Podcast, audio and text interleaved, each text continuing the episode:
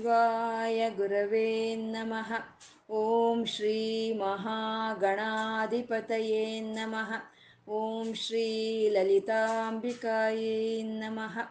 ವಾಗರ್ತಾವಿವ ಸಂಪೃತ್ತೌ ವಾಗರ್ತಪ್ರತಿಪತ್ತಯೇ ಜಗತಃ ಪಿತರೌ ವಂದೇ ಪಾರ್ವತಿ ಪರಮೇಶ್ವರೌ. ಗುರುಬ್ರಹ್ಮ ಗುರುರ್ವಿಷ್ಣು ಗುರುದೇವೋ ಮಹೇಶ್ವರಃ.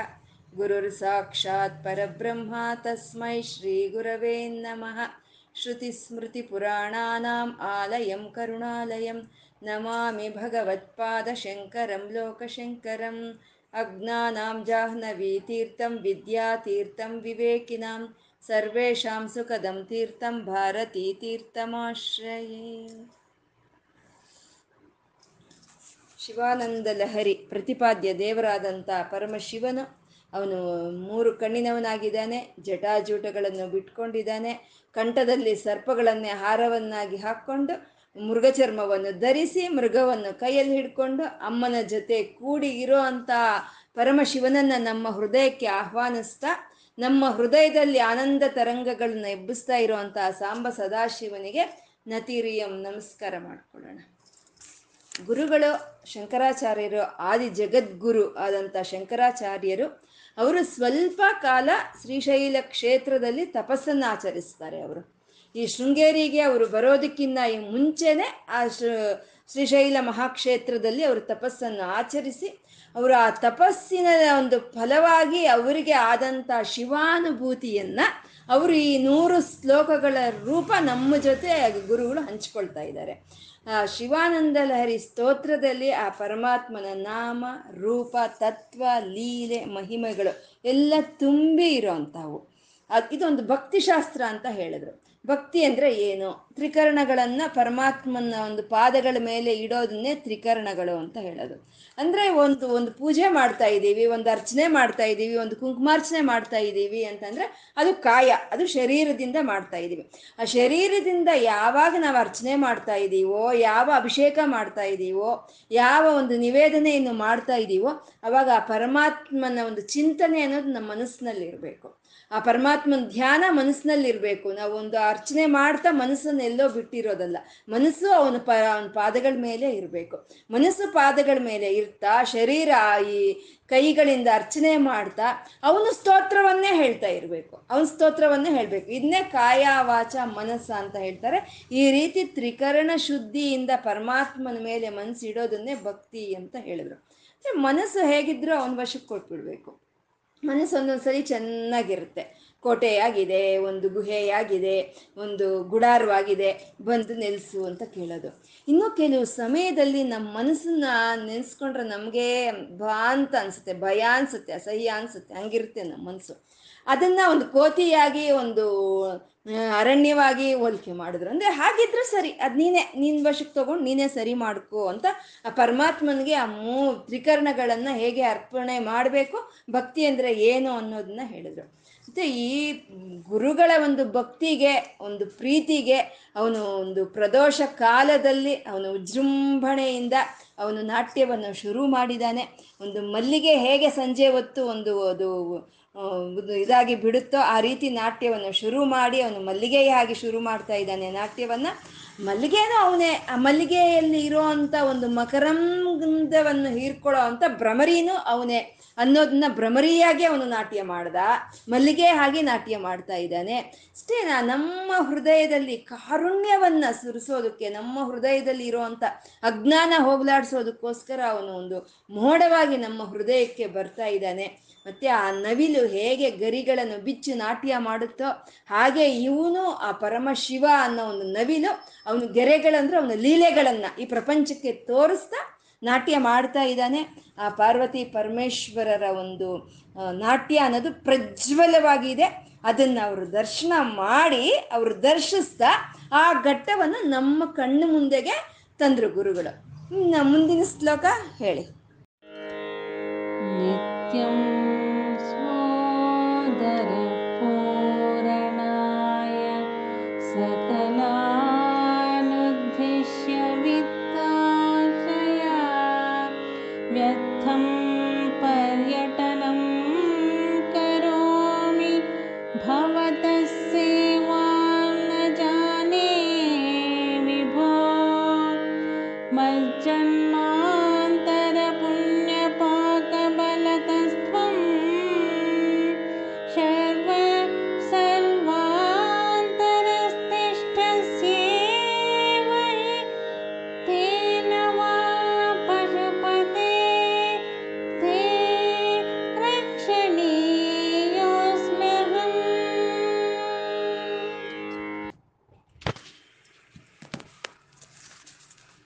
ಇದೊಂದು ಘಟ್ಟ, ಇನ್ನೊಂದು ಘಟ್ಟಕ್ಕೆ ತಗೊಂಡು ಹೋಗ್ತಾ ಇದ್ದಾರೆ ಗುರುಗಳು. ನಿತ್ಯಂ ಸೋದರ ಪೂರಣಾಯ ಅಂತ ಇದ್ದಾರೆ ನಿತ್ಯಂ ಸೋದರ ಪೂರಣಾಯ. ಸೋದರ ಅಂದ್ರೆ ಸ ಉದರ ಸೋದರ. ಅಂದ್ರೆ ನಮ್ಮ ಹೊಟ್ಟೆ ನಮ್ಮ ಹೊಟ್ಟೆ. ನಮ್ಮ ಹೊಟ್ಟೆ ಪೂರಣಾಯ. ನಮ್ಮ ಹೊಟ್ಟೆ ತುಂಬಿಸ್ಕೊಳ್ಳೋದಕ್ಕೋಸ್ಕರ ನಿತ್ಯಂ ಸೋದರ ಪೂರಣಾಯ. ನಮ್ಮ ಹೊಟ್ಟೆಯನ್ನು ನಾವು ತುಂಬಿಸ್ಕೊಳ್ಳೋದಕ್ಕೋಸ್ಕರ ನಿತ್ಯಂ ಯಾವಾಗಲೂ ಸಕಲಾನುದ್ದೇಶ್ಯ. ಅಂದರೆ ಎಲ್ಲ ಕಡೆ ಓಡಾಡ್ತಾ ಇದ್ದೀವಿ. ಯಾಕೆ? ನಮ್ಮ ಹೊಟ್ಟೆಯನ್ನು ನಾವು ತುಂಬಿಸ್ಕೊಳ್ಳೋದಕ್ಕೋಸ್ಕರ ಅಂತ. ಇದೇ ನಮಗೆ ಒಂದು ಈ ಭೂಮಿ ಮೇಲೆ ನಾವು ಇದ್ದೀವಿ ಅಂತಂದಮೇಲೆ ನಮಗೆ ಒಂದು ಅತ್ಯವಶ್ಯವಾದಂಥ ಒಂದು ವಸ್ತುಗಳೇ ಇರುತ್ತೆ. ಅದೇ ನಮ್ಗೆ ಆಹಾರ ಬೇಕು, ಮತ್ತು ನಮಗೆ ಬಟ್ಟೆ ಬೇಕು, ನಮಗೊಂದು ಸೂರು ಬೇಕು, ಇವೆಲ್ಲ ನಮಗೆ ಅತ್ಯವಸರವಾಗಿ ಬೇಕಾಗಿರೋ ಅಂಥವು. ಇವಕ್ಕಾಗಿ ನಾವೇನು ಮಾಡ್ತಾ ಇದ್ದೀವಿ? ಓಡಾಡ್ತಾ ಇದ್ದೀವಿ, ಅವ್ರ ಕಾಲು ಹಿಡಿತಾ ಇದ್ದೀವಿ, ಇವ್ರ ಕಾಲು ಹಿಡಿತಾ ಇದ್ದೀವಿ. ಎಲ್ಲ ಬೆಳಗ್ಗೆಯಿಂದ ಸಂಜೆವರೆಗೂ ಇದೇ ಕೆಲಸ, ಈ ಹೊಟ್ಟೆ ತುಂಬಿಸ್ಕೊಳ್ಳೋ ಕೆಲಸನೇ ನಾವು ಮಾಡ್ತಾ ಇದ್ದೀವಿ. ಇದನ್ನೇ ದಾಸರು ಹೇಳ್ತಾರಲ್ಲ ಎಲ್ಲರೂ ಮಾಡುವುದು ಹೊಟ್ಟೆಗಾಗಿ ಗೇಣು ಬಟ್ಟೆಗಾಗಿ ಅಂತ. ಆ ಹೊಟ್ಟೆಗೋಸ್ಕರನೇ ಬೆಳಗ್ಗಿಂದ ಸಂಜೆವರೆಗೂ ಅದೇ ಕೆಲಸ ಮಾಡ್ತಾ ಇದ್ದೀವಿ. ಎಲ್ಲರ ಕಾಲು ಹಿಡ್ಕೊಳ್ತಾ ಇದ್ದೀವಿ. ಬಹುಕೃತ ವೇಷಂ ಉದರ ನಿಮಿತ್ತಂ ಅಂತ. ಎಲ್ಲ ಈ ಹೊಟ್ಟೆಪಾಡಿಗೋಸ್ಕರನೇ ಎಲ್ಲ ವಿಧವಾದ ವೇಷಗಳನ್ನು ಹಾಕ್ತಾ ಇದ್ದೀವಿ. ಹೋಗ್ಲಿ, ಆ ರೀತಿಯ ಅವಶ್ಯಕವಾಗಿರುವಂಥ ಹೊಟ್ಟೆಗೋಸ್ಕರನೇ ಓಡಾಡ್ತಾ ಇದ್ದೀವ ನಾವು ಅಂತಂದ್ರೆ, ನಿತ್ಯಂ ಸೋದರ ಪೂರಣಾಯ ಸಕಲಾನುದ್ದೇಶ ಅಂದ್ರೆ ಅದನ್ನ ಉದ್ದೇಶ ಮಾಡ್ಕೊಂಡು ಎಲ್ಲರ ಕಾಲು ಹಿಡಿತಾ ಇದ್ದೀವಿ ಅಷ್ಟೇ ಅಂದ್ರೆ ವಿತ್ತಾಶಯ ಅಂತ ಹೇಳ್ತಾ ಇದ್ದಾರೆ. ವಿತ್ತಾಶಯ ಅಂದ್ರೆ ಅತಿ ಆಶೆ. ನಮ್ಗೆ ಎಷ್ಟು ಬೇಕೋ ಅಷ್ಟೇ ಅಲ್ಲ, ಎಷ್ಟು ಊಟ ಬೇಕೋ ಅಷ್ಟೇ, ಎಷ್ಟು ಒಂದು ಬೇಕೋ ಅಷ್ಟೇ ಅಲ್ಲ, ಅತೀ ಆಸೆ. ಒಂದು ಮನೆ ಇಲ್ಲ, ಮನೆ ಬೇಕು. ಮನೆ ಬಂತ ಈ ಮನೆ ಸಾಲದು ಅನ್ನೋದು. ಸರಿ ಇನ್ನು ನನ್ಗೊಂದು ಮಗಳಿದ್ದಾಳೆ ಒಂದು ಮಗ ಇದ್ದಾನೆ, ಎಲ್ಲ ಇಬ್ರು ಮಕ್ಕಳಿದ್ದಾರೆ ಅವ್ರಿಗೊಂದೊಂದು ಮನೆ ಮಾಡೋಣ ನಾವು ಅಂತ. ಸರಿ, ಆಯ್ತು ಅವ್ರಿಗೂ ಪಾಪ ಮಕ್ಕಳಿಗೆ ಏನಾದರೂ ಮಾಡ್ಬೇಕಲ್ವಾ? ಮೊಮ್ಮಕ್ಕಳಿಗೆ ಏನಾದರೂ ಒಂಚೂರು ಮಾಡಿಬಿಡೋಣ. ಆ ರೀತಿ ಆಸೆಯನ್ನೊತ್ತು ಓಡಾಡ್ತಾ ಇರ್ತೀವಿ ಓಡಾಡ್ತಾ ಇರ್ತೀವಿ. ಎಷ್ಟೊತ್ತು ನಾವು ನಿತ್ಯಂ ಸೋದರ ಪೂರಣಾಯ ಸಕಲಾನುದ್ದಿಶ್ಯ ವಿತ್ತಾಶಯ. ಎಷ್ಟೊತ್ತು ನಾವು ಹಾಗೆ ಓಡಾಡ್ತೀವೋ, ಎಷ್ಟೊತ್ತು ನಾವು ಆ ರೀತಿ ಕಂಡೋರ್ ಕಾಲು ಹಿಡಿತಾ ಇರ್ತೀವೋ, ಅದು ವ್ಯರ್ಥಂ ಪರ್ಯಟನಂ ಕರೋಮಿ ಅಂತ ಇಲ್ಲಿ ಒಡೆದು ಹೇಳ್ತಾ ಇದ್ದಾರೆ ಗುರುಗಳು, ಅದೆಲ್ಲ ವ್ಯರ್ಥವಾಗಿ ಹೋಗುತ್ತೆ. ನೀನು ಎಷ್ಟೊತ್ತು ಹೊಟ್ಟೆಪಾಡಿಗಾಗಿ ಓಡಾಡ್ತೀಯೋ, ಎಷ್ಟೊತ್ತು ಆಸೆಯಿಂದ ಕಂಡೋರ್ ಕಾಲು ಓಡಾಡ್ತೀಯೋ, ಅದೆಲ್ಲ ವ್ಯರ್ಥ ಆಗೋಗುತ್ತೆ ಅಂತ ಹೇಳ್ತಾ ಇದ್ದಾರೆ ಗುರುಗಳು. ಯಾಕೆ ಅಂದ್ರೆ ಭವತ ಸೇವಾಂ ನಜಾನೇ ಜಾನೇ ವಿಭೋ.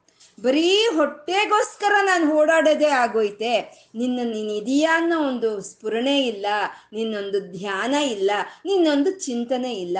ಬರೀ ಹೊಟ್ಟೆಗಾಗೆ ಓಡಾಡಿ ಹೋಗೋ ಅಂಥದ್ದು, ಅದು ಯಾವತ್ತಿದ್ರೂ ವ್ಯರ್ಥವೇ ಅದು. ವ್ಯರ್ಥಂ ಪರ್ಯಟನಂ ಕರೋಮಿ ಅಂತ ಹೇಳ್ತಾ ಇದ್ದಾರೆ. ಯಾಕೆಂದ್ರೆ ದಾಸರು ಹೇಳಿದ್ರಲ್ವಾ ಒರೆ ಓರಂತೆ ಸಾಕಿದ ಸುತರು ತನ್ನವರಲ್ಲ. ಧಾರಣಿ ಪಶುಧಾನ್ಯ ದನವು ಹಿಂದುಳಿಯುವವು ಅಂತ. ನಾವು ಏನು ಸಂಪಾದನೆ ಮಾಡಿದೀವೋ ಅದು ಯಾವತ್ತೂ ನಮ್ಮ ಜೊತೆ ಬರೋದಲ್ಲ, ಅದೆಲ್ಲ ಹಿಂದೆ ಉಳಿದೋಗುತ್ತೆ. ಅಂತ ಒಂದು ಇದಕ್ಕೋಸ್ಕರ ವೃಥಾ ಓಡಾಡ್ತಾ ಇದ್ದೀರಲ್ವಾ? ಅಂದ್ರೆ ಒಂದು ಒಂದು ಭವತತ್ ಸೇವಾ ನಜಾನೇ ವಿಭೋ, ಆ ಪರಮಾತ್ಮನ ಧ್ಯಾನಿಸ್ಬೇಕು ಅನ್ನೋ ಮನಸ್ಸೇ ಇಲ್ವಲ್ಲ? ಅಂತ ಗುರುಗಳಿಲ್ಲ ಅವರ ಒಂದು ನಮ್ಮ ಮೇಲೆ ಇರೋವಂಥ ಒಂದು ಕಾಳಜಿಯನ್ನು ತೋರಿಸ್ತಾ ಇದ್ದಾರೆ. ಅಂದರೆ ಇಲ್ಲಿ ಗುರುಗಳು ತಾವೇನು ಹೇಳ್ತಾ ಇಲ್ಲ, ನೀವು ಕೆಲಸ ಬಿಟ್ಟು ನೀವು ಭಜನೆ ಮಾಡಿ ಅಂತ ಏನು ಹೇಳ್ತಾ ಇಲ್ಲ. ಹೇಳ್ತಾರಲ್ವಾ, ಏನು ನಾವು ಯಾವಾಗಲೂ ರಾಮಕೃಷ್ಣ ಅಂತ ಹಿಡ್ಕೊ ಅಂತ ನಾವು ಕೂತ್ಕೊಳ್ಳೋಕ್ಕಾಗುತ್ತೇನ್ರಿ ಹೊಟ್ಟೆಪಾಡೊಂದು ಇದೆಯಲ್ಲ ಅಂತ ಹೇಳ್ತಾ ಇರ್ತೀವಲ್ವ? ಆದರೆ ಆ ಹೊಟ್ಟೆಪಾಡಿಗೋಸ್ಕರ ಈಶ್ವರನ ಮರೆಯೋ ಅಂತ ಕೆಲಸ ಇಲ್ಲ ಅಂತ ಗುರುಗಳು ಹೇಳ್ತಾ ಇರೋದು. ನೀವು ಈಶ್ವರನ ಸ್ಫುರಣೆಯಿಂದ, ಈಶ್ವರನ ಚಿಂತನೆಯಿಂದ ಧರ್ಮಬದ್ಧವಾಗಿ ನಾವು ಸಂಪಾದನೆ ಮಾಡಿದ್ರೆ ಅದಕ್ಕೂ ಈಶ್ವರನಿಗೂ ಸಂತೋಷನೇ ಆಗುತ್ತೆ. ಅವನ್ನೇನು ಬಿಡೋ ಕೆಲಸ ಇಲ್ಲ, ಈ ಹೊಟ್ಟೆಗೋಸ್ಕರ ಅವ್ನ್ ಬಿಡೋ ಕೆಲಸ ಏನು ಇಲ್ಲ ಅಲ್ವಾ? ಯಾಕೆಂದ್ರೆ ಇದು ಅದ್ಭುತವಾದಂಥ ಒಂದು ಶರೀರ ಇದು. ಅತ್ಯ ಶಕ್ತಿ ಇರೋವಂಥ ಒಂದು ಇಂದ್ರಿಯಗಳು. ಇಂಥ ಅದ್ಭುತವಾದ ಶರೀರವನ್ನ, ಇಂಥ ಅತ್ಯದ್ಭುತವಾದಂಥ ಇಂದ್ರಿಯಗಳನ್ನ ಕೊಟ್ಟು ಪರಮಾತ್ಮ ಇಲ್ಲಿ ನಮ್ಮನ್ನು ಕಳಿಸಿದ್ರೆ ಬರೀ ಹೊಟ್ಟೆಗೋಸ್ಕರನೇ ನಾವು ಬೆಳಗ್ಗೆಯಿಂದ ಸಂಜೆವರೆಗೂ ಬೆಳಗ್ಗೆಯಿಂದ ಸಂಜೆವರೆಗೂ ಈ ಹೊಟ್ಟೆಗೋಸ್ಕರನೇ ಓಡಾಡ್ತಾ ಇದ್ರೆ ಅದು ಹೇಗಿರುತ್ತೆ? ಮಹಾ ಸೌರಶಕ್ತಿ ಆ ಸೂರ್ಯನ ಮುಂದೆ ನಾವು ಹಪ್ಪಳ ಸಂಡ್ಗೆ ಒಣಗಿಸ್ಕೊಂಡ್ರೆ ಹೇಗಿರುತ್ತೋ ಇದು ಹಾಗೆ ಇರುತ್ತೆ. ಯಾಕೆಂದ್ರೆ ಆ ಮಹಾ ಸೌರಶಕ್ತಿ ಅದಕ್ಕೇನ ಕೆಲ್ಸಕ್ಕೆ ಬರುತ್ತೆ ಅದು? ಹಾಗೆ ಆ ಪರಮಾತ್ಮನ ಒಂದು ಚಿಂತನೆ ಇಲ್ದಲೆ ನಾವು ಹೊಟ್ಟೆಗೋಸ್ಕರನೇ ಬೆಳಗ್ಗೆಯಿಂದ ಸಂಜೆವರೆಗೂ ತಿರುಗ್ತಾ ಇದ್ರೆ ಅದು ವ್ಯರ್ಥ ಅಂತ ಗುರುಗಳು ಇಲ್ಲಿ ಹೇಳ್ತಾ ಇದ್ದಾರೆ. ಯಾಕೆಂದ್ರೆ ಕೊಡ್ತಾನೆ. ಅವನೇ ಕೊಡ್ತಾನೆ ಅವನು. ಯಾಕೆಂದ್ರೆ ಆಯುರ್ ಅನ್ನಂ ಪೃಚ್ಯತಿ ಅಂದ್ರ, ಅಂದ್ರೆ ನಮ್ಮ ಆಯುಷ್ ಇರೋವರೆಗೂ ನಮ್ಗೆ ಅನ್ನ ಸಿಕ್ಕುತ್ತೆ ನಮ್ಗೆ ಎಲ್ಲಿವರೆಗೂ ಆಯುಷ್ ಇದೆಯೋ ಅಲ್ಲಿವರೆಗೂ ನಮ್ಗೆ ಅನ್ನ ಸಿಕ್ಕೇ ಸಿಕ್ಕುತ್ತೆ, ಅವ್ನು ಕೊಟ್ಟೆ ಕೊಡ್ತಾನೆ ಅನ್ನೋದನ್ನ ಗುರುಗಳು ಇಲ್ಲಿ ನಮ್ಗೆ ಹೇಳ್ತಾ ಇದ್ದಾರೆ. ಒಬ್ಬ ಶಿವಭಕ್ತ ಬಡವನು ಶಿವಭಕ್ತ ಬಡವನು, ಮನೆಯಲ್ಲಿ ಮಕ್ಕಳು ಇನ್ನು ಬಡವ್ರಿಗೆ ತ- ಮನೆ ತುಂಬ ಮಕ್ಕಳು ಇರ್ತಾರಲ್ವ, ಮನೆ ತುಂಬ ಮಕ್ಕಳು. ಅವನ ಒಂದು, ಅವನ ಕೆಲಸ ಏನು ಅಂದರೆ ಒಂದು ಈಶ್ವರನ ದೇವಸ್ಥಾನದಲ್ಲಿ ಅವನು ಪ್ರಧಾನ ಅರ್ಚಕರಿಗೆ, ಅವನು ಸಹಾಯಕ ಅರ್ಚಕನಾಗಿರ್ತಾನೆ. ಸಹಾಯಕನ ಅರ್ಚಕನಾಗಿದೆ ಅವ್ನು ಮಾಡೋ ಕೆಲಸ ಏನು? ಆ ಗರ್ಭಗುಡಿ ಎಲ್ಲ ಶುಚಿಗೊಳಿಸೋದು, ದೇವ್ರ ವಸ್ತ್ರಗಳು ಒಗೆಯೋದು, ಆ ದೇವ್ರ ಪಾತ್ರೆ ತೊಳಿಯೋದು, ಅವು ಹೂ ಕಿತ್ಕೊಂಡು ಬರೋದು, ಆ ಪರಮಾತ್ಮನ ಒಂದು ಅಭಿಷೇಕಕ್ಕೆ ನೀರು ತಗೊಂಡು ಬರೋದು, ಆ ಒಂದು, ಅವನಿಗೆ ನಿವೇದನೆಗೆ ಮಾಡೋದಕ್ಕೆ ಅಡುಗೆ ಮಾಡೋದು, ಇಂಥ ಕೆಲಸಗಳು ಅವ್ನು ಮಾಡ್ತಾ ಇರ್ತಾನೆ. ಆ ಬಡವ, ಆದರೆ ಒಂದು ಭಕ್ತಿಯಿಂದ ಆ ಕೆಲಸನೇ ಅವ್ನು ಮಾಡ್ಕೊಂಡು ಬರ್ತಾನೆ. ಏನೋ ಇದ್ದಿದ್ದ ದಿನ ತಿಂದ್ರು. ಇಲ್ದಲೇ ಇರೋ ದಿನ ಆ ಪರಮಾತ್ಮನ ಧ್ಯಾನವೇ ಅನ್ನ ಆಗೋಯ್ತು. ಆ ಪರಮಾತ್ಮನ ಕೀರ್ತನೆ ಪಾನ ಆಗೋಯ್ತು. ಹಾಗೆ ಅವ್ರ ಕಾಲ ಕಳೀತಾ ಇರ್ತಾರೆ ಹೊರ್ತು ನನಗೆ ಈ ಒಂದು ಸೇವೆಯಿಂದ ನನಗೆ ಬರೋ ದುಡ್ಡಲ್ಲಿ ನನಗೆ ಅನ್ನ ಸಿಗ್ತಾ ಇಲ್ಲ ಅಂತ ಅವನು ಯಾವತ್ತೂ ಹೋಗಲ್ಲ. ಅವನೇ ಇದ್ದಾನೆ, ಅವನೇ ತುಂಬಿಸ್ತಾನೆ ಹೊಟ್ಟೆ ಅನ್ನೋ ಒಂದು ಧೈರ್ಯದಿಂದ ಅವನು ಹಾಗೆ ಇರ್ತಾನೆ. ಒಂದು ದಿನ ಅವನು ಅಭಿಷೇಕಕ್ಕೆ ನೀರು ತರೋದಕ್ಕೆ ಅಂತ ಹೊಳೆ ಇರುತ್ತಲ್ವ, ಆ ಹೊಳೆಗೆ ಬಿಂದಿಗೆ ತಗೊಂಡು ಹೋಗ್ತಾನೆ. ಹೋಗ್ತಾ ಇರಬೇಕಾದ್ರೆ ಅಷ್ಟೊತ್ತಿಗೆ ಸರಿಯಾಗ ಒಬ್ಬ ವ್ಯಾಪಾರಿ ಅಲ್ಲಿಗೆ ಬರ್ತಾನೆ. ಆ ವ್ಯಾಪಾರಿ ಬಂದಾಗ ಅಷ್ಟೊತ್ತಿಗೆ ಸರಿಯಾಗ ಪಾರ್ವತಿ ಪರಮೇಶ್ವರನ್ ಕೇಳ್ತಾಳೆ. ಅವರು, ಹಂಸ ಮಿತು ನಮ್ಮಲ್ವ? ಅವ್ರು ಯಾವಾಗಲೂ ಮಾತಾಡ್ಕೊಳ್ತಾ ಇರ್ತಾರಲ್ವ? ಅವಾಗ ಪರಮೇಶ್ವರನ್ ಕೇಳ್ತಾಳೆ, ಅಮ್ಮ ಪಾರ್ವತಿ ಕೇಳ್ತಾಳೆ, ಅಷ್ಟೊಂದು ಭಕ್ತಿಯಿಂದ ನಿಮ್ಮ ಸೇವೆ ಮಾಡ್ತಾ ಇದ್ದಾನೆ ಅಲ್ವಾ? ನಿಮ್ಗಿನ್ನೂ ಕರುಣೆನೇ ಬರಲಿಲ್ವಾ ಅವನ ಮೇಲೆ? ಅಂತ ಕೇಳಿದ್ರೆ ಆವಾಗ ಪರಮಾತ್ಮ ಹೇಳ್ತಾನೆ, ನನ್ನ ಕರುಣಾ ದೃಷ್ಟಿ ಅನ್ನೋದು ಈ ಕ್ಷಣದಿಂದ ಅವನ ಮೇಲೆ ಬಿದ್ದಿದೆ. ಈ ಕ್ಷಣದಿಂದ ಅವನ ಮೇಲೆ ಬಿದ್ದಿದೆ. ಸರಿಯಾಗಿ ಇವತ್ತಿಗೆ ಒಂದು ತಿಂಗಳಿಗೆ, ಈ ಬರೋ ತಿಂಗಳ ಇಂಥ ದಿನ ಅವನ ಕೈಗೆ ಅಷ್ಟೈಶ್ವರ್ಯಗಳು ಸೇರುತ್ತೆ ಅನ್ನೋದನ್ನ ಪಾರ್ವತಿಗೆ ಪರಮೇಶ್ವರನ್ ಹೇಳ್ತಾನೆ. ಇವನು ಕೇಳಿಸ್ಕೊಂಡ್ಬಿಟ್ಟ ವ್ಯಾಪಾರಿ ಕೇಳಿಸ್ಕೊಳ್ತಾನೆ. ಸರಿ, ಕೇಳಿಸ್ಕೊಂಡು ಏನು ಮಾಡ್ತಾನೆ, ಇವನು ಸೀದಾ ಶಿವಭಕ್ತನ ಮನೆಗೆ ಹೋಗ್ತಾನೆ. ಹೋಗಿ ಅವತ್ತಿಗೆ ಅವ್ರಿಗೆ ಆಗೋ ಅಂತ ಎಲ್ಲ ಒಂದು ಅಡುಗೆ ಪದಾರ್ಥಗಳನ್ನ, ತರಕಾರಿಗಳನ್ನ ಎಲ್ಲ ಅಲ್ಲಿ ಕೊಡ್ತಾನೆ. ಕೊಟ್ಟಾಗ ಇವರು ಇದು ಯಾಕೆ ತಂದ್ರಿ ನೀವು? ನನ್ಗೆ ಯಾಕೆ ತಂದ್ರಿ? ನಂಗೆ ಯಾಕೆ ಕೊಡ್ತಾ ಇದ್ದೀರಾ ನೀವು? ಅಂತ ಅವ್ರು ಕೇಳಿದ್ರೆ, ಇಲ್ಲ, ಒಂದು ತಿಂಗಳ ಕಾಲ ನಾನು ನಿಮಗೆ ಆಹಾರ ಪದಾರ್ಥಗಳನ್ನೆಲ್ಲ ಕೊಡ್ತೀನಿ ನಾನು ನಿಮಗೆ. ನೀವು ಆ ತಿಂಗಳಾದ್ಮೇಲೆ ನಿಮ್ಗೆ ಏನು ಐಶ್ವರ್ಯ ಬರುತ್ತೋ ಅದ್ರಲ್ಲಿ ನನ್ಗೆ ಅರ್ಧ ಕೊಡಿ ಅಂತ ಕೇಳ್ತಾನೆ. ವ್ಯಾಪಾರಿ ಅಲ್ವಾ? ಇನ್ವೆಸ್ಟ್ಮೆಂಟ್ ಅಂಡ್ ಪ್ರಾಫಿಟ್ ಆ ವ್ಯಾಪಾರಿಗದೇ ಅಲ್ವಾ? ಅವ್ನು ಕೇಳ್ತಾನೆ ಏನು ಸಂಪತ್ತು ಬರುತ್ತೋ ಅದ್ರಲ್ಲಿ ಅರ್ಧ ಭಾಗ ನನಗೆ ಕೊಡಿ ಅಂತ ಕೇಳ್ತಾನೆ. ಆವಾಗ ಶಿವಭಕ್ತನ ಹೇಳ್ತಾನೆ, ನೀವೆಲ್ಲ ತಪ್ಪ ಡ್ರೆಸ್ಸಿಗೆ ಬಂದಿದ್ದೀರಾ? ನನ್ಗೆ ಯಾವ ನೆಂಟ್ರಿಷ್ಟ್ರು ಇಲ್ಲ, ಯಾವ ಸ್ನೇಹಿತರು ಇಲ್ಲ ನನಗೆ ಯಾವ ಆಸ್ತಿ ಪಾಸ್ತಿ ಇಲ್ಲ ನನಗೆ ಯಾವ ಐಶ್ವರ್ಯ ಬರೋದೇ ಇಲ್ಲ ನನಗಿರೋದ ಪರಮಾತ್ಮ ಒಬ್ಬನೇ ಹಾಗಾಗಿ ನೀವು ತೊಗೊಂಡು ಹೋಗ್ಬಿಡಿ, ನೀವು ತಪ್ಪ ಡ್ರೆಸ್ಸಿಗೆ ಬಂದಿದ್ದೀರಾ ಅಂತ ಅವನು ಹೇಳ್ತಾನೆ. ಅಂದರೆ ಇಲ್ಲ, ನಾನು ಸ, ನಾನು ನಾನು ಸರಿಯಾಗಿ ಇದಕ್ಕೆ ಬಂದಿದ್ದೀನಿ. ನಾನೇನು ನಿನಗೇನು ಒತ್ತಡ ಮಾಡ್ತಾ ಇಲ್ಲ, ಇಷ್ಟು ಕೊಡಬೇಕು, ಅಷ್ಟು ಕೊಡಬೇಕು ಅಂತ. ನಿಂಗೇನು ಬಂದರೆ, ನಿಂಗೆ ಅವತ್ತೇನು ಬಂದರೆ ಅದರಲ್ಲಿ ಅರ್ಧ ಕೊಡು ನಂಗೆ ಸಾಕು ಅಂತ ಹೇಳ್ತಾನೆ. ಸರಿ, ತಗೊಳ್ಳಿ. ಇನ್ನು ಅವತ್ತಿನ ದಿನ, ಪ್ರತಿದಿನ ಅವ್ರಿಗೆ ಮುಷ್ಟಾನ್ನ ಒಳ್ಳೆಯ ಆಹಾರ ಪದಾರ್ಥಗಳು, ತರಕಾರಿಗಳು, ಹಾಲು, ಹಣ್ಣು, ತು, ತುಪ್ಪ ಹಣ್ಣು ಏನು ಹೇಳ್ತೀರಾ? ವೈಭವವಾಗಿ ಒಂದು ತಿಂಗಳ ಕಾಲ ಕಳಿಸ್ತಾನೆ ಅವನು. ತಿಂಗಳಾಗೋಯ್ತು. ಆ ತಿಂಗಳ ಕೊನೆಯ ದಿನ ಬಂತು. ಪಾಪ ಇವನ್ ಪಾಡ್ಗೆ ಒಂದು ಮಾಮೂಲಿಯಾಗಿದ್ದಾನೆ, ಇವನು ಮರ್ತೇ ಹೋಗಿದ್ದಾನೆ. ತಿಂಗಳಾದ್ಮೇಲೆ ನನಗೆ ಒಂದು ಐಶ್ವರ್ಯ ಬರುತ್ತೆ ಅಂತ ವರ್ತಕನ ಹೇಳಿದ್ದ ಅನ್ನೋದು ಮರ್ತೋದ ಇವನು, ಇವನ್ಗೆ. ಇವನ್ಗೆ ಅದ್ರ ಮೇಲೆ ಧ್ಯಾನ ಇಲ್ಲ, ಪರಮಾತ್ಮನ ಮೇಲೆ ಧ್ಯಾನ ಇದೆ. ಇವನ್ ಬೆಳಗ್ಗೆ ಎದ್ದ ಸಡಗರದಿಂದ ನೋಡ್ತಾ ಅವನ ಮನೆ ಮೇಲೆ ನಿಗಾ ಇಟ್ಟು ನೋಡ್ತಾ ಇದ್ದಾನೆ. ನೋಡ್ತಾ ಇದ್ದಾನೆ, ತಿಂಡಿ ಹೊತ್ತಾಗೋಯ್ತು, ಯಾವುದು ಬರಲಿಲ್ಲ, ಊಟ ಆಗೋಯ್ತು, ಯಾವ ಐಶ್ವರ್ಯ ಬರಲಿಲ್ಲ, ಮೂರು ಗಂಟೆ ಆಯಿತು, ನಾಲ್ಕು ಗಂಟೆ ಆಯಿತು, ಐದು ಗಂಟೆ ಆಯಿತು, ಯಾವ ಐಶ್ವರ್ಯನೂ ಬರಲಿಲ್ಲ. ಆ ಸೂರ್ಯಾಸ್ತಮಾನ ಆಗೋಗ್ತಾ ಇದೆ. ಸೂರ್ಯಾಸ್ತಮಾನ ಆಯಿತು ಅಂದರೆ ಅವತ್ತು ದಿನ ಮುಗಿದೋಯ್ತು ಇನ್ನ. ಏನೂ ಬರಲಿಲ್ವಲ್ಲ ಅಂತ ಹೇಳಿ ಇವನಿಗೆ ಇವನಿಗೆ ಸಿಟ್ಟು ಬರುತ್ತೆ. ಪರಮಾತ್ಮನು ಆ ಈಶ್ವರನ ಸಹಿತ ಸುಳ್ಳು ಹೇಳಿದಾನೆ ಅಂತ ಸಿಟ್ಟು ಬರುತ್ತೆ. ಸಾಮಾನ್ಯ ನಾವು ಬೇರೆಯವ್ರಿಗೆ ಮೋಸ ಮಾಡ್ತೀವಿ. ನಾವು ಯಾರ ಕೈಯಲ್ಲಾದ್ರೂ ಮೋಸ ಹೋದ್ರೆ ಆವಾಗ ನಮಗೆ ಸಿಟ್ಟು ಬರುತ್ತೆ. ಸರಿ ಇವನ್ಗೆ ಸಿಟ್ಟು ಬಂತು. ಹೋದ, ಪರಮಾತ್ಮನ ಹತ್ರ ಹೋದ.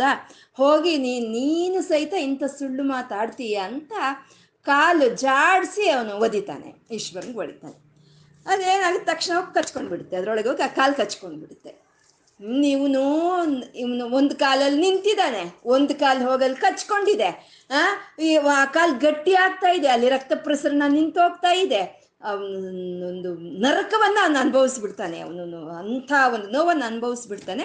ಅಷ್ಟೊತ್ತಿಗೆ ಸರಿಯಾಗಿ ಪಾರ್ವತಿ ಮತ್ತೆ ಮಾತಿಗೆ ಶುರು ಮಾಡಿದ್ಲು. ಪರಮೇಶ್ವರನ ಹತ್ರ, ಒಂದು ತಿಂಗಳಾಗೋಯ್ತಲ್ವಾ? ಇನ್ನೇನು ಸೂರ್ಯೋಸ್ತಮಾನ ಆಗೋಗ್ತಾ ಇದೆ ಅಲ್ವಾ? ನೀವೇನು ಮಾಡಿದ್ರಿ? ಅಂತಂದ್ರೆ ಆವಾಗ ಪರಮೇಶ್ವರನ ಹೇಳ್ತಾನೆ, ಒಂದು ತಿಂಗಳಿಂದ ರುಚಿ ಕ ತೋರಿಸಿದ್ದೀನಿ ನನ್ನ ಕರುಣೆ ಹೇಗಿರುತ್ತೆ ಅನ್ನೋ ರುಚಿಯನ್ನ ಒಂದು ತಿಂಗಳಿಂದ ತೋರಿಸಿದ್ದೀನಿ ಇವಾಗ ಅಷ್ಟೈಶ್ವರ್ಯಗಳನ್ನು ಕೊಡೋವಂಥ ಆಸಾಮಿಯನ್ನು ತಯಾರು ಮಾಡಿದ್ದೀನಿ ಅಂತ ಹೇಳ್ತಾನೆ.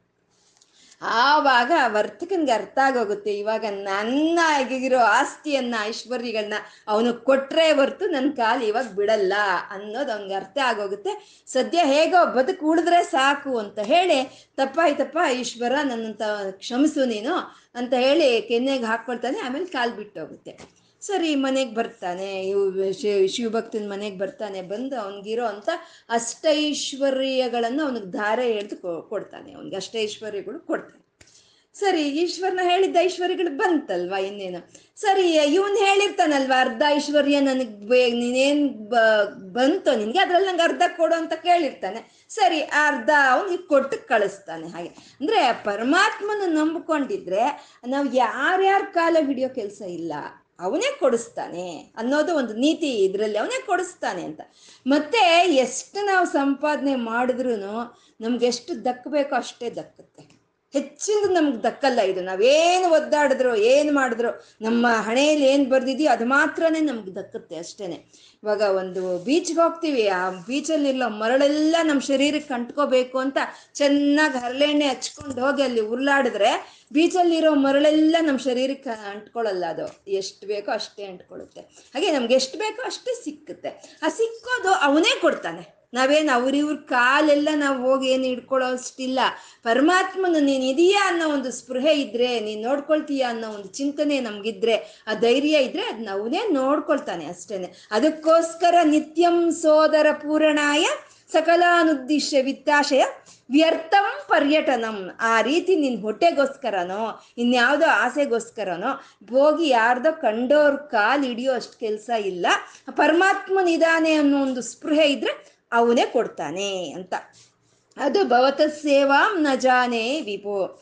ಮಜ್ಜನ್ಮಾಂತರ ಪುಣ್ಯಪಾಕ ಬಲತಸ್ತ್ವಂ ಶರ್ವ ಸರ್ವಾಂತರಷ್ಟಷ್ಟಿಸ್ತೇವಹ ಅಂತ ಹೇಳ್ತಾ ಇದ್ದಾರೆ. ಓ ಶರ್ವನೇ, ಮಜ್ಜನ್ಮಾಂತರ ಪುಣ್ಯಪಾಕ ಬಲತಸ್ತ್ವಂ ಅಂದ್ರೆ ನಾನು ಮಾಡಿದ ಹಿಂದಿನ ಜನ್ಮಗಳಲ್ಲಿ ನಾನು ಮಾಡಿದ ಪುಣ್ಯದಿಂದ ನೀನು ಶರ್ವ, ಓ ಶರ್ವನೇ ಸರ್ವಾಂತರಸ್ತಿಷ್ಟಸ್ತೇವ ಅಂದ್ರೆ ಎಲ್ಲ ಕಡೆ ನೀನಿದೀಯಾ ಅಂತ.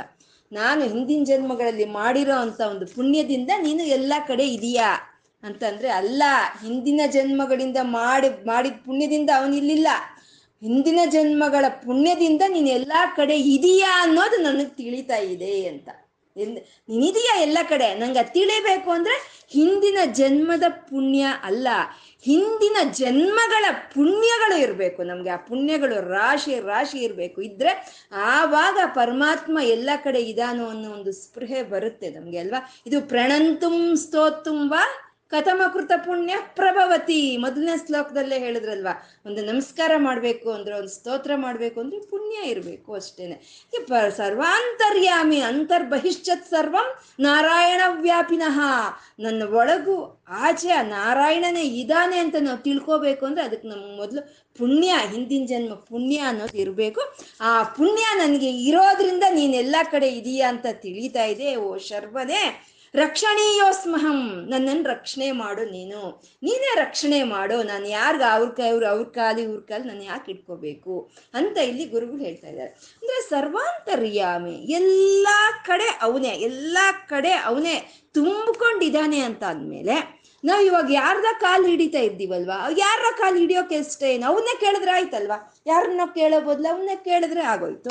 ಮತ್ತೆ ಅವ್ನು ಸರ್ವಾಂತರ್ಯಾಮಿ ಅಂದಮೇಲೆ ನಾವು ಯಾರನ್ನ ಕೇಳ್ತಾ ಇದ್ದೀವೋ ಅವ್ ಅವರಲ್ಲಿರೋದು ಆ ಶಿವನೇ ಅಲ್ವಾ? ನಾವು ಯಾರನ್ನ ಕೇಳ್ತಾ ಇದೀವೋ ಅವನಲ್ಲೂ ಶಿವ ಚೈತನ್ಯವೇ ಇದೆ.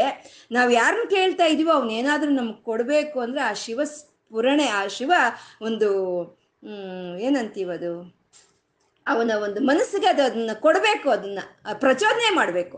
ಆ ಪ್ರಚೋದನೆ ಮಾಡಿದ್ರೇನೆ ಅವನಿಂದ ನಮ್ಗೇನಾದ್ರೂ ಸಹಾಯ ಸಿಕ್ಕೋ ಅಂತದ್ದು ಅಲ್ವಾ?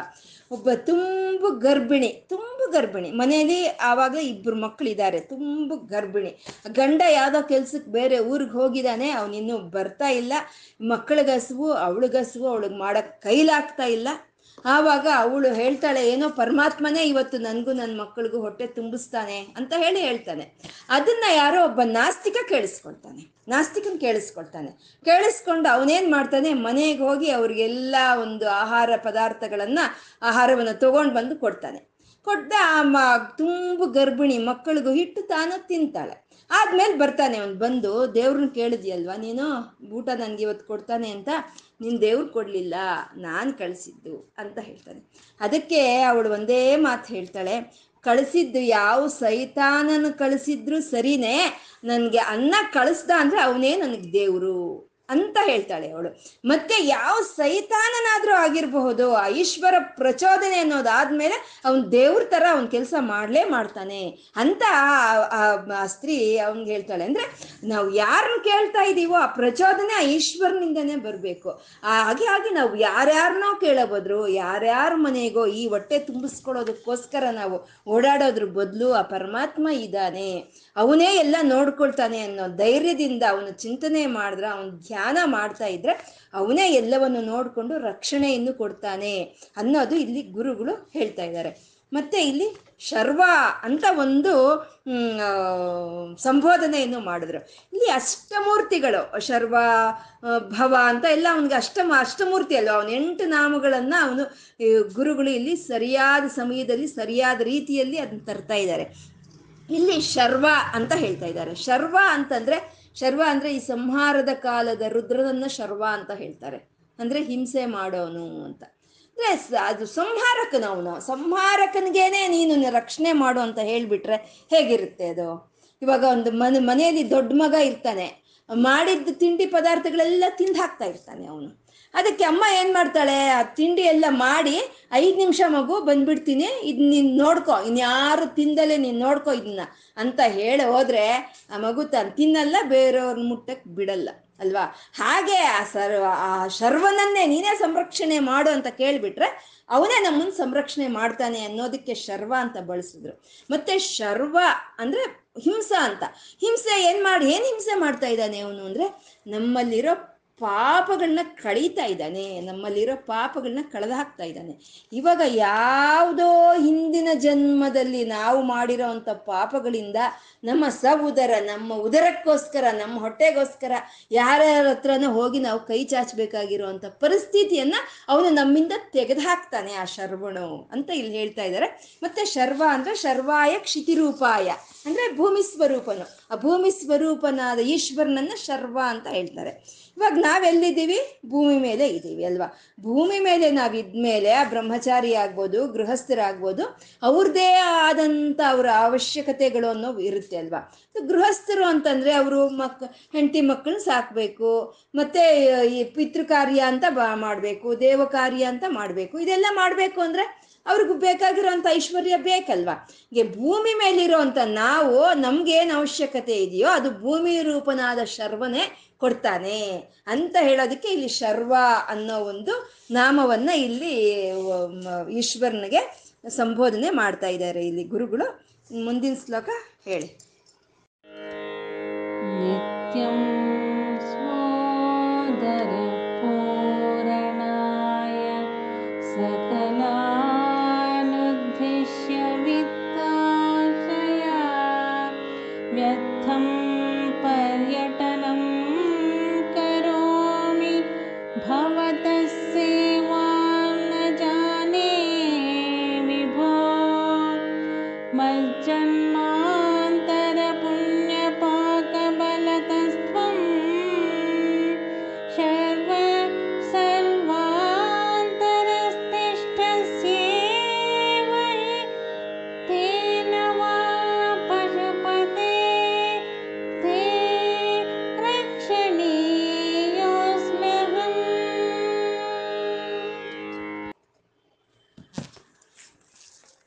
ಪಶುಪತೆ ಅಂತ ಸಂಬೋಧನೆ ಮಾಡ್ತಾ ಇದ್ದಾರೆ ಪಶುಪತಿ ಅಂತ. ಈ ಪಶುಪತಿ ಅನ್ನೋದನ್ನು ಅಷ್ಟಮೂರ್ತಿಗಳಲ್ಲಿ ಒಂದಾಗಿರುವಂಥ ಒಂದು ಹೆಸರೇ ಇದೆ, ಪಶುಪತಿ.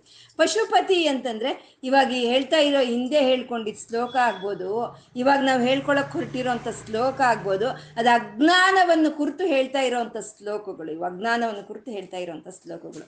ಅದಕ್ಕೆ ಹೇಳ್ತಾರೆ, ತಿಳಿದವರು ಹೇಳ್ತಾರೆ ಪಶುವಿಗೆ, ಅಂದರೆ ಈ ಪ್ರಾಣಿಗಳಿಗೆ ಈ ಹಸುಕರು ಇರುತ್ತಲ್ವಾ ಎಮ್ಮೆ ಹಸುಕರು ಇರುತ್ತಲ್ಲ, ಅದಕ್ಕೂ ಈ ಅಜ್ಞಾನಿಯಾದ ಮನುಷ್ಯನಿಗೂ ಯಾವುದು ಭೇದ ಇಲ್ಲ, ಎರಡು ವ್ಯವಹಾರ ಒಂದೇ ರೀತಿ ಇರುತ್ತೆ ಅಂತ ಹೇಳ್ತಾರೆ. ಯಾಕೆಂದ್ರೆ ಹುಲ್ಲು ತೋರಿಸಿದ ತಕ್ಷಣ ಓಡಿ ಬರುತ್ತೆ ಹಸು, ದುಡ್ಡು ತೋರಿಸಿದ ತಕ್ಷಣ ಈ ಅಜ್ಞಾನಿ ಅನ್ನೋನು ಓಡಿ ಹೋಗ್ತಾನೆ. ಅಂತ ಆ ಎರಡಕ್ಕೂ ಒಂದೇ ವಿಧವಾದಂಥ ಒಂದು ವ್ಯವಹಾರನೇ ಇರುತ್ತೆ. ಆ ಈ ಪಶುವಾದ ಈ ನನ್ನಲ್ಲಿ ಈ ಅಜ್ಞಾನವನ್ನು ತೆಗೆದು ನೀನು ನಿಜವಾದ ಮನುಷ್ಯನನ್ನು ಮಾಡಬೇಕಾದ್ರೆ ಪಶುಪತಿ ನಿನ್ನಿಂದನೇ ಸಾಧ್ಯ ಆಗುತ್ತೆ ಅಂತ ಪಶುಪತಿ ಅಂತ ಸಂಬೋಧನೆ ಮಾಡಿದ್ರು ಇಲ್ಲಿ ಗುರುಗಳು. ಅಜ್ಞಾನ ಅಜ್ಞಾನ, ನಮ್ಮಲ್ಲೆಲ್ಲ ಅಜ್ಞಾನ ಇರುತ್ತೆ. ನಮ್ಗೆಲ್ಲರಿಗೂ ಒಂದಲ್ಲ, ಒಂದು ರೀತಿ ಅಜ್ಞಾನ ಇರುತ್ತೆ ನಮ್ಗೆಲ್ಲನೂ.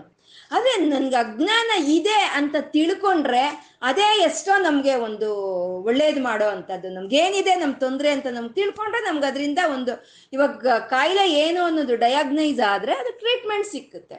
ಹಾಗೆ ಅಜ್ಞಾನ ನನ್ನಲ್ಲಿ ಇದೆ ಅಂತ ನಾವು ತಿಳ್ಕೊಂಡ್ರೆ ಆವಾಗ ನನ್ನಲ್ಲಿ ಅಜ್ಞಾನ ಇದೆ ತಂದೆ ಇದನ್ನ ನೀನೇ ನಿವಾರಣೆ ಮಾಡು ಅಂತ ಕೇಳ್ಕೊಂಡ್ರೆ ಅಜ್ಞಾನದಿಂದ ನಾವು ತಪ್ಪಿಸ್ಕೊಂಡು ಜ್ಞಾನದ ಕಡೆ ನಾವು ಹೋಗ್ಬೋದು ಅಲ್ವಾ? ಆದರೆ ನಮಗೆ ಆ ಅಜ್ಞಾನ ಅನ್ನೋದು ತುಂಬಿ ಹೋಗಿರುತ್ತೆ. ನಾನು ಕ್ಷೇತ್ರ ದರ್ಶನ ಮಾಡ್ತಾ ಇದ್ದೀನಿ, ನಾನು ಪೂಜೆ ಮಾಡ್ತಾ ಇದ್ದೀನಿ, ನಾನು ಪುನಸ್ಕಾರಗಳು ಮಾಡ್ತಾ ಇದ್ದೀನಿ, ನಾನು ದಾನ ಧರ್ಮಗಳು ಮಾಡ್ತಾ ಇದ್ದೀನಿ ಅಂತ ನಾವು ಹೇಳ್ತಾ ಇರ್ತೀವಿ. ಆದರೆ ರಾಗದ್ವೇಷ ನಾವು ಬಿಟ್ಟಿದ್ದೀವ ಅನ್ನೋದೇ ಅಲ್ಲಿ ಮುಖ್ಯ. ನೀ ಕ್ಷೇತ್ರಕ್ಕೆ ಹೋದ್ಯಾ? ಪೂಜೆ ವ್ರತ ಮಾಡಿದ್ಯಾ? ದಾನ ಧರ್ಮ ಮಾಡಿದ್ಯಾ? ರಾಗದ್ವೇಷಗಳನ್ನು ಬಿಟ್ಟಿದೀಯಾ ನೀನು? ಅವನ್ ಹಾಗೆ, ಇವನ್ ಹೀಗೆ. ಅದು ಕಷ್ಟ, ಇದು ನಷ್ಟ. ಯಾವಾಗಲೂ ಇದೇ ಗೊಂಜಲು ನಮಗೆ. ಮತ್ತೆ ಕ್ಷಮೆ ಕ್ಷಮೆ ಅನ್ನೋದು ಇರಬೇಕು ಆ ಕ್ಷಮೆ ಜೀವನ ಪೂರ್ತಿ ಸಾಧಿಸ್ತಾ ಇರ್ತೀವಿ. ಒಂದು ವಿಷಯವನ್ನು ಹಿಡ್ಕೊಂಡು ಜೀವನ ಪೂರ್ತಿ ಸಾಧಿಸ್ತೀವಿ. ಆ ಕ್ಷಮೆ ಅನ್ನೋದಿರ್ಬೇಕು ಕೊನೆಗೆ ನಮ್ಮ ಕುಟುಂಬದಲ್ಲಿ ಅಂಥವ್ರನ್ನೇ ನಾವು, ಸಾಧ, ಸಾಧನೆ ಮಾಡ್ತಾ ಇರ್ತೀವಿ. ಆ ಕ್ಷಮ ಗುಣ ಇಲ್ದಿದ್ರೆ ಈ ಪರಮಾತ್ಮನ ಮೇಲೆ ಒಂದು ಜ್ಞಾನದ ಒಂದು ಇದು ನಮ್ಮ ಹೃದಯದಲ್ಲಿ ಇಲ್ಲ ಅಂದ್ರೆ ಆ ಶಿವನು ನಮಗೆ ಸಿಕ್ಕೋನಲ್ಲ ಅನ್ನೋದನ್ನ ಗುರುಗಳು ನಮಗೆ ಈ ಶ್ಲೋಕದಲ್ಲಿ ಹೇಳ್ತಾ ಇರೋ ಅಂಥದ್ದು ಈ ವೇದಗಳು ಹೇಳುತ್ತೆ, ಆ ಈಶ್ವರನಾಗೆ ಹೇಳುತ್ತೆ ಸಹಸ್ರ ಸಹಸ್ರ ಕೋಟಿ ಸೂರ್ಯ ಪ್ರ, ಪ್ರತೀಕ ಅಂತ ಹೇಳುತ್ತೆ. ಸಹಸ್ರ ಕೋಟಿ ಸೂರ್ಯ ಪ್ರತೀಕ. ಸಹಸ್ರ ಚಂದ ಶ್ರೀತಲಾಯ ಅಂತ ಹೇಳುತ್ತೆ. ಅಂದ್ರೆ ಸಹಸ್ರ ಕೋಟಿ ಸೂರ್ಯ ಪ್ರತೀಕ ಅಂದ್ರೆ ಕೋಟಿ ಕೋಟಿ ಸೂರ್ಯಗಳಲ್ಲಿ ಇರೋ ಅಂತ ಪ್ರಕಾಶ ನಿನ್ನಲ್ಲಿದೆ ಅಂತ ಹೇಳೋ ಅಂಥದ್ದು. ಕ- ಸಹಸ್ರ ಚಂದ್ರ ಶೀ, ಶೀತಲ ಅಂತಂದ್ರೆ ಸಹಸ್ರ ಕೋಟಿ ಕೋಟಿ ಚಂದ್ರರಲ್ಲಿರೋ ಅಂತ ಆಹ್ಲಾದ ತಂಪುದನ ನಿನ್ನಲ್ಲಿದೆ ಅಂತ ಹೇಳೋ ಅಂಥದ್ದು. ಮತ್ತೆ ಒಬ್ಬ ಸೂರ್ಯನಿದ್ರೇನೆ ಆ ಬಿಸಿ ನಮ್ಗೆ ತಳ್ಕೊಳಕ್ಕಾಗಲ್ವೇ? ಮತ್ತೆ ಕೋಟಿ ಸೂರ್ಯರಿದ್ರೆ ನಾವು ಆ ಬಿಸಿ ತಡ್ಕೊಳ್ತೀವ ತಡ್ಕೊಳಕ್ಕಾಗಲ್ಲಲ್ವ? ಅದಕ್ಕೆ ಇಲ್ಲಿ ಪ್ರತೀಕ ಅಂತ ಹೇಳಿದ್ರು. ಅಂದ್ರೆ ಬೆಳಕು ಅಂತ ಹೇಳಿದ್ರು. ಇಲ್ಲಿ ಸಹಸ್ರ ಕೋಟಿ ಸೂರ್ಯರ ಬಿಸಿ ಅಲ್ಲ ಈಶ್ವರನು. ಸಹಸ್ರ ಕೋಟಿ ಸೂರ್ಯರ ಬೆಳಕನ್ನು ಕೊಡೋವನು ಅವನು ಅಂತ ಹೇಳ್ತಾ ಇದ್ದಾರೆ. ಮತ್ತೆ ಸಹಸ್ರ ಚಂದ್ರ ಶೀತಲ ಅಂತಂದ್ರೆ ಆಹ್ಲಾದ. ಕೋಟಿ ಕೋಟಿ ಚಂದ್ರರು ಕೊಡುವಂತ ಆಹ್ಲಾದವನ್ನು ಕೊಡುವಂತವನು ಅವನು ಶಿವನು ಅಂತ. ಮತ್ತೆ ಒಬ್ಬ ಸೂರ್ಯನ, ಒಬ್ಬ ಸೂರ್ಯನು ಈ ಪ್ರಪಂಚಕ್ಕೆಲ್ಲ ಬೆಳಕನ್ನು ಕೊಡ್ತಾ ಇದ್ದಾನೆ. ಎಲ್ಲ ಕಮಲಗಳನ್ನು ಅರಳಿಸ್ತಾ ಇದ್ದಾನೆ. ಅಂದ್ರೆ ನೀನು ಇಷ್ಟು ಕೋಟಿ ಕೋಟಿ ಸೂರ್ಯರ ಒಂದು ಪ್ರಕಾಶ ಇರೋ ಅವನು ನನ್ನ ಹೃದಯದಲ್ಲಿರೋ ಕತ್ತಲ್ನೇ ಹೋಗಲಾಡಿಸ್ತಾ ಇಲ್ವಲ್ಲ ಸ್ವಾಮಿ ಅಂತ ಇಲ್ಲಿ ಗುರುಗಳು ಕೇಳ್ತಾ ಇದ್ದಾರೆ. ಏಕೋ ವಾರಿಜ ಬಾಂಧವಃ ಅಂತ ಇದ್ದಾರೆ. ಏಕೋ ಅಂದ್ರೆ ಒಬ್ಬನೇ. ವಾರಿಜ ಬಾಂಧವ ಅಂದ್ರೆ ಸೂರ್ಯನು. ಸೂರ್ಯನ್ಗೆ ವಾರಿಜ ಬಾಂಧವ ಅಂತ ಹೇಳ್ತಾನೆ. ಅವನು ಒಬ್ಬನೇ ಒಬ್ಬನೇ ಸೂರ್ಯನು. ವಾರಿ ಅಂತಂದ್ರೆ ನೀರು ಅಂತ. ವಾರಿಜ ಅಂದ್ರೆ ನೀರಲ್ಲಿ ಹುಟ್ಟಿರೋ ಅಂತ ಕಮಲ ಅಂತ. ಆ ಕಮಲ ಏನ್ ಮಾಡುತ್ತೆ? ಸೂರ್ಯ ಬಂದ ತಕ್ಷಣ ಅರಳುತ್ತೆ. ಆ ಸೂರ್ಯ ಹೊರಟೋದ ತಕ್ಷಣ ಅದು ಮುಂದ್ರಿಕೊಳ್ಳುತ್ತೆ. ಆ ಹೂವನ್ನು ಅರಳಿಸೋ ಅಂತ ಸೂರ್ಯನ್ಗೆ ಏ ವಾರಿಜ ಬಾಂಧವಹ ಅಂತ ಹೇಳ್ತಾರೆ. ಅಂದ್ರೆ ಬಂಧು, ಎಲ್ಲಾ ಕಮಲಗಳಿಗೂ ಅವನು ಬಂಧುವಾಗಿದ್ದಾನೆ. ಏಕೋ ವಾರಿಜ ಬಾಂಧವ ಅವನು ಸೂರ್ಯನ ಅವನು ಒಬ್ಬನೇ. ಕ್ಷಿತಿನಭೋ ವ್ಯಾಪ್ತಂ ತಮೋಮಂಡಲಂ ಭಿತ್ವಾ. ಕ್ಷಿತಿ ಅಂದ್ರೆ ಭೂಮಿ. ಮತ್ತೆ ಭೋ ಅಂತಂದ್ರೆ ಆಕಾಶ. ಈ ಭೂಮಿಯಿಂದ ಹಿಡಿದು ಆಕಾಶದವರೆಗೂ ವ್ಯಾಪಿಸ್ಕೊಂಡಿರೋ ಅಂತ ಒಂದು ಕತ್ತಲನ್ನು ಅವನು ಭಿತ್ವ ಅಂದ್ರೆ ಅವನು ಸೀಳ್ತಾನೆ. ಆ ಕತ್ತಲನ್ನು ಸೀಳಿ ಬೆಳಕನ್ನು ತರ್ತಾನೆ. ಯಾರು? ಒಬ್ಬನೇ. ಒಬ್ಬನೇ ಸೂರ್ಯನು. ಎಲ್ಲ ಕಮಲಗಳನ್ನು ಅರಳಿಸ್ತಾನೆ. ಎಲ್ಲ ಭೂಮಿಯಿಂದ ಆಕಾಶದವರೆಗೂ ಇರುವಂತ ಕತ್ತಲನ್ನ ಎಲ್ಲ ಅವನು ತೊಲಗಿಸ್ತಾನೆ. ತೊಲಗಿಸಿ ಲೋಚನ ಗೋಚರೋಪಿ. ಕಾಣಿಸ್ತಾನೆ ಕಣ್ಣಿಗೆ. ಅಷ್ಟೇನಾ, ಕಾಣಿಸ್ತಾನೆ ಅವನು ಕತ್ತಲನ್ನು ಓಡಿಸ್ತಾನೆ, ಕಮಲವನ್ನ ಅರಳೋ ಹಂಗ್ ಮಾಡ್ತಾನೆ ನಮ್ಮ ಕಣ್ಣಿಗೆ ಕಾಣಿಸ್ತಾನೆ. ಅದು ನಮ್ಮ ಕಣ್ಣನಿಗೆ ಅವನಿಗೆ ಸಾಕ್ಷಾತ್ಕಾರವಾಗಿ ಕಾಣಿಸ್ತಾನೆ. ಅವನು ಯಾರು? ಒಬ್ಬನು. ಇಲ್ಲಿ ಭವತತ್ವಂ ಕೋಟಿ ಸೂರ್ಯ ಪ್ರಭಃ ಆದ್ರೆ ಸ್ವಾಮಿ, ನೀನು ಕೋಟಿ ಸೂರ್ಯ ಪ್ರಭನು ನೀನು. ಅಂದ್ರೆ ಕೋಟಿ ಕೋಟಿ ಸೂರ್ಯಗಳ ಪ್ರಭೆ ನಿನ್ನತ್ರ ಇದೆ. ವೇದ್ಯ ಕಿಂ ನ ಭವಸ್ಯಹೋ. ಮತ್ತೆ ಯಾಕೆ ನಾನು ನಿನ್ಗಿನ್ನೂ ಕಾಣಿಸ್ತಾ ಇಲ್ಲ? ವೇದ್ಯ ಕಾಣಿಸ್ತಾ ಇಲ್ಲ. ಕಿಂ ಯಾಕೆ? ಯಾಕೆ ಕಾಣಿಸ್ತಾ ಇಲ್ಲ? ಅಂತ ಇಲ್ಲಿ ಗುರುಗಳು ಕೇಳ್ತಾ ಇದ್ದಾರೆ. ಒಬ್ಬ ಸೂರ್ಯನು ಕಮಲಗಳೆಲ್ಲ ಅರಳಾಗ್ ಮಾಡ್ತಾನೆ. ಭೂಮಿಯಿಂದ ಆಕಾಶದವರೆಗೂ ವ್ಯಾಪಿಸ್ಕೊಂಡಿರೋ ಕತ್ತಲನ್ನು ಸೀಳ್ತಾನೆ. ಮತ್ತೆ ಕಣ್ಣಿಗೆ ಕಾಣಿಸ್ತಾ ಇದ್ದಾನೆ ಅವನು ಒಬ್ಬನು ನೀನು ಕೋಟಿ ಸೂರ್ಯ ಪ್ರಭನೋ, ಕೋಟಿ ಸೂರ್ಯಗಳಿರೋಷ್ಟು ಬೆಳಕು ನಿನ್ಗಿದ್ರು ನನ್ಗೆ ಯಾಕೆ ನೀನು ಕಾಣಿಸ್ತಾ ಇಲ್ಲ? ಅಂತ ಇಲ್ಲಿ ಕೇಳ್ತಾ ಇದ್ದಾರೆ. ಲೋ, ಲೋಚ, ತ್ವಂ ಕೋಟಿ ಸೂರ್ಯ ಪ್ರಭ ವೇದ್ಯ ಹಕಿಂ ನ ಭವಸ್ಯಹೋ ಯಾಕೆ ನನಗೆ ಕಾಣಿಸ್ತಾ ಇಲ್ಲ? ಅಂದ್ರೆ ಅದೇನು ನಿನ್ನ ತಪ್ಪಲ್ಲ. ನಿನ್ನ ತಪ್ಪಲ್ಲ, ನನಗೆ ಕಾಣಿಸ್ತಾ ಇಲ್ಲ ನೀನು ಅಂತಂದ್ರೆ, ಈ ಕತ್ತಲು ಹೋಗಿಲ್ಲ ಅಂದ್ರೆ ಅದು ನಿನ್ನ ತಪ್ಪಲ್ಲ. ಘನತರಂ ಕ್ರೀದೃದ್ಭವೇನ್ ಮತ್ತಮಃ ಅಂತ ಹೇಳ್ತಾ ಇದ್ದಾರೆ. ಅಂದ್ರೆ ನನ್ನ ಹೃದಯ. ನನ್ನ ಹೃದಯದಲ್ಲಿರುವಂಥ ಅಜ್ಞಾನ ಅನ್ನೋದು, ನನ್ನ ಹೃದಯದಲ್ಲಿರುವಂಥ ಕತ್ತಲು ಅನ್ನೋದು ಜನ್ಮ ಜನ್ಮ, ಜನ್ಮಗಳಿಂದ ಬಂದಿದೆ. ಆ ಜನ್ಮ, ಜನ್ಮಗಳಿಂದ ಬಂದಿರುವಂಥ ಕತ್ತಲು, ಅಜ್ಞಾನ ಅನ್ನೋದು ಇಲ್ಲಿ ಗಟ್ಟಿಯಾಗಿ ನನ್ನ ಹೃದಯದಲ್ಲಿ ಗೂಡಾಗಿ ಕೂತ್ಕೊಂಡಿದೆ. ಹಾಗಾಗಿ ನೀನು ನನಗೆ ಕಾಣಿಸ್ತಾ ಇಲ್ಲ. ಅಷ್ಟೇನೆ, ನಿನ್ ತಪ್ಪಲ್ಲ ಇದು. ನೀನು ಕೋಟಿ ಸೂರ್ಯರ ಪ್ರಭೆ ನಿನ್ಗಿದೆ. ಆದ್ರೆ ಯಾಕೆ ಕಾಣಿಸ್ತಾ ಇಲ್ಲ ಅಂದ್ರೆ ಯಜ್ಞಾನ ನಂದು ತಂದೆ ಅಪರಾಧ ನಂದು ಅಂತ ಹೇಳ್ತಾ ಇದ್ದಾರೆ. ಹೇಳ್ತಾ, ತತ್ಸರ್ವಂ ವ್ಯಪನೀಯಮೇ ಅಂತ ಇದ್ದಾರೆ. ಅದನ್ನೆಲ್ಲ ನೀನ್ ತೊಲಗಿಸ್ಬಿಡು, ವ್ಯಪನೀಯಮೇ, ತೊಲಗಿಸ್ಬಿಡು ಅದನ್ನೆಲ್ಲ. ತೊಲಗಿಸ್ಬಿಟ್ಟು, ವ್ಯಪನೀಯಮೇ ಪಶುಪತೆ ಸಾಕ್ಷಾತ್ ಪ್ರಸನ್ನೋದ್ಭವ. ಆ ಒಂದು ಸೂರ್ಯನ ಹೇಗೆ ಕಾಣಿಸ್ತಾನೋ ಆ ರೀತಿ ಪ್ರಸನ್ನನಾಗಿ ನೀನು ನನಗೆ ಕಾಣಿಸು ಸ್ವಾಮಿ ಅಂತ ಇಲ್ಲಿ ಗುರುಗಳು ಕೇಳ್ತಾ ಇದ್ದಾರೆ. ಅಂದರೆ ಈ ಶ್ಲೋಕದಲ್ಲಿ ಎರಡು ಫಲಗಳನ್ನ ಹೇಳ್ತಾ ಇದ್ದಾರೆ. ಒಂದು ಅಜ್ಞಾನ ಹೋಗೋ ಅಂಥದ್ದು, ಇನ್ನೊಂದು ಅವನು ಸಾಕ್ಷಾತ್ಕಾರ ಆಗುವಂಥದ್ದು, ಎರಡನ್ನ ಇಲ್ಲಿ ಗುರುಗಳು ಕೇಳ್ತಾ ಇದ್ದಾರೆ. ನನ್, ನಂದೇ ಇದು ನನ್ನ ಹೃದಯದಲ್ಲೇ ಇದೆ ಈ ಅಜ್ಞಾನ. ಈ ಅಜ್ಞಾನವನ್ನು ತೊಲಗಿಸ್ಬಿಡು ನೀನು. ಆ ಒಬ್ಬ ಕೋ, ಒಬ್ಬ ಸೂರ್ಯನೋ ಒಬ್ಬ ಸೂರ್ಯನೋ ಇಷ್ಟು ಕೋಟಿ ಕೋಟಿ ಕೋಟಿ ಕಮಲಗಳನ್ನೆಲ್ಲ ಅರಳಿಸ್ತಾ ಇದ್ದಾನೆ. ನೀನು ಕೋಟಿ ಸೂರ್ಯ ಸಮಾನವಾದಂಥ ಓ ಪರಮೇಶ್ವರನೇ, ಈ ನನ್ನ ಒಂದು ಹೃದಯ ಕಮಲವನ್ನು ಯಾಕೆ ಅರಳಿಸ್ತಾ ಇಲ್ಲ ನೀನು? ನನ್ನಲ್ಲಿರೋ ಈ ಅಜ್ಞಾನವನ್ನು ತೆಗೆದುಹಾಕು. ತೆಗೆದುಹಾಕಿ ನನಗೆ ಸಾಕ್ಷಾತ್ಕಾರವನ್ನು ಕೊಡು ನೀನು ಅಂತ ಇಲ್ಲಿ ಗುರುಗಳು ಆ ಪರಮಾತ್ಮನ್ನ ಕೇಳ್ಕೊಳ್ತಾ ಇದ್ದಾರೆ. ಈ ಅಜ್ಞಾನವನ್ನು ತೊಲಗಿಸ್ಬಿಡು ಅಂತ ಕೇಳ್ಕೊಳ್ತಾ ಇದ್ದಾರೆ ಇಲ್ಲಿ. ಮತ್ತೆ ಭರ್ತೃಹರಿ ಹೇಳ್ತಾರೆ, ಕೋಟಿ ಕೋಟಿ ಸೂರ್ಯರು ಬಂದರು ಅಥವಾ ಕೋಟಿ ಕೋಟಿ ಚಂದ್ರರು ಬಂದರು ನಮ್ಮ ಹೃದಯದಲ್ಲಿರೋ ಅಂಥ ಅಜ್ಞಾನ ಹೋಗಲ್ಲ. ಆ ನಮ್ಮ ಹೃದಯದಲ್ಲಿರುವಂಥ ಅಜ್ಞಾನ ಹೋಗಬೇಕು ಅಂದರೆ ಒಂದು ಗುರುವಿನ ಒಂದು ಆಸರೆ ನಮಗೆ ಬೇಕು. ಆ ಒಂದು ಗುರುವು ನಮಗೆ ಬಂದು ನಮಗೆ ಒಂದು ಕರುಣೆಯನ್ನು ತೋರಿಸಿದ್ರೆ ಮಾತ್ರನೇ ನಮ್ಮ ಹೃದಯದಲ್ಲಿರೋ ಅಂತ ಅಜ್ಞಾನ ಅನ್ನೋದು ಹೊರಟೋಗುತ್ತೆ. ಅಂತ ಭರ್ತೃಹರಿ ಹೇಳ್ತಾರೆ. ಕೋಟಿ ಕೋಟಿ ಸೂರ್ಯರು ಬಂದರೂ ಅದು ಹೋಗೋ ಕತ್ತಲಲ್ಲ. ಕೋಟಿ ಕೋಟಿ ಚಂದ್ರರು ಬಂದರೂ ಪ್ರಸನ್ನತೆ ಸಿಕ್ಕೋ ಅಂಥದ್ದಲ್ಲ ಅದಕ್ಕೆ ಆ ಗುರುವು ಒಂದು ಗುರುವಿನ ಸಾನ್ನಿಧ್ಯ ಬೇಕು. ಆ ಗುರುವು ಬರಬೇಕು ಅಂತ ಹೇಳ್ತಾ ಇದ್ದಾರೆ. ಯಾರು ಆ ಗುರುವು ಅಂದ್ರೆ ಶಿವಾಯ ಗುರುವೇ ನಮಃ ಅಂತ ನಾವು ಹೇಳ್ಕೊಳ್ತೀವಲ್ವ? ಪ್ರಥಮ ಗುರುವು, ಆದಿ ಗುರುವು. ಅವನು ಕರುಣೆ ನಮ್ಮ ಮೇಲೆ ಬಿದ್ದರೆ ಆವಾಗ ನಮ್ಮಲ್ಲಿರೋ ಅಜ್ಞಾನ ಹೋಗುತ್ತೆ. ತಿಳಿತಾ ಇದೆ ನಾವು ಅಜ್ಞಾನಿಗಳು ಅಂತ ತಿಳಿತಾ ಇದೆ. ತಿಳಿದ್ರೂ ಅದು ನಮ್ಮ ಕೈಯಲ್ಲಿಲ್ಲ. ಅದನ್ನ ನಾವು, ಅದರಿಂದ ನಾವು ವಿಮುಕ್ತಿ ಪಡ್ಕೊಳ್ಳೋದು ನಮ್ಮ ಕೈಯಲ್ಲಿಲ್ಲ. ಅದೇನಿದ್ರು ಅವನೇ ನಮ್ಮ ಅಜ್ಞಾನವನ್ನು ತೆಗೆದುಹಾಕಬೇಕು. ಅವನೇ ಶಿವಾಯ ಗುರುವೇ ನಮಃವೇ ಅವನು ಗುರುವಾಗಿ ಬರಬೇಕು. ಯಾವ ಗುರುವನ್ನ ನಮಗೆ ಅವನು ನಮ್ಮ ಹತ್ರ ಕಳಿಸ್ತಾನೋ ಅದು ಸಾಕ್ಷಾತ್ ದಕ್ಷಿಣಾಮೂರ್ತಿ ರೂಪವಾದ ಆ ಈಶ್ವರನೇ. ಆ ಗುರುವಿನಿಂದ ಯಾವ ಜ್ಞಾನ ನಮಗೆ ಅಲ್ಲಿ ಬರ್ತಾ ಇದೆಯೋ ಅದು ಆ ಪರಮೇಶ್ವರನ ಜ್ಞಾನವೇ ಆ ರೂಪದಲ್ಲಿ ನಮಗೆ ಬಂದು ಸೇರ್ತಾ ಇದೆ. ಯಾವ ಜ್ಞಾನದಿಂದ ನಮಗೆ ಆನಂದ ಕಾಣಿಸ್ತಾ ಇದೆಯೋ ಅದೇ ಆ ಜ್ಞಾನಾನಂದ ಅಂತ ಹೇಳೋವಂಥದ್ದು. ಅದೇ ಆ ಶಿವಶಕ್ತಿಯರ ಸಾಕ್ಷಾತ್ಕಾರ. ಜ್ಞಾನ ಶಿವನು, ಆನಂದ ಅಮ್ಮ.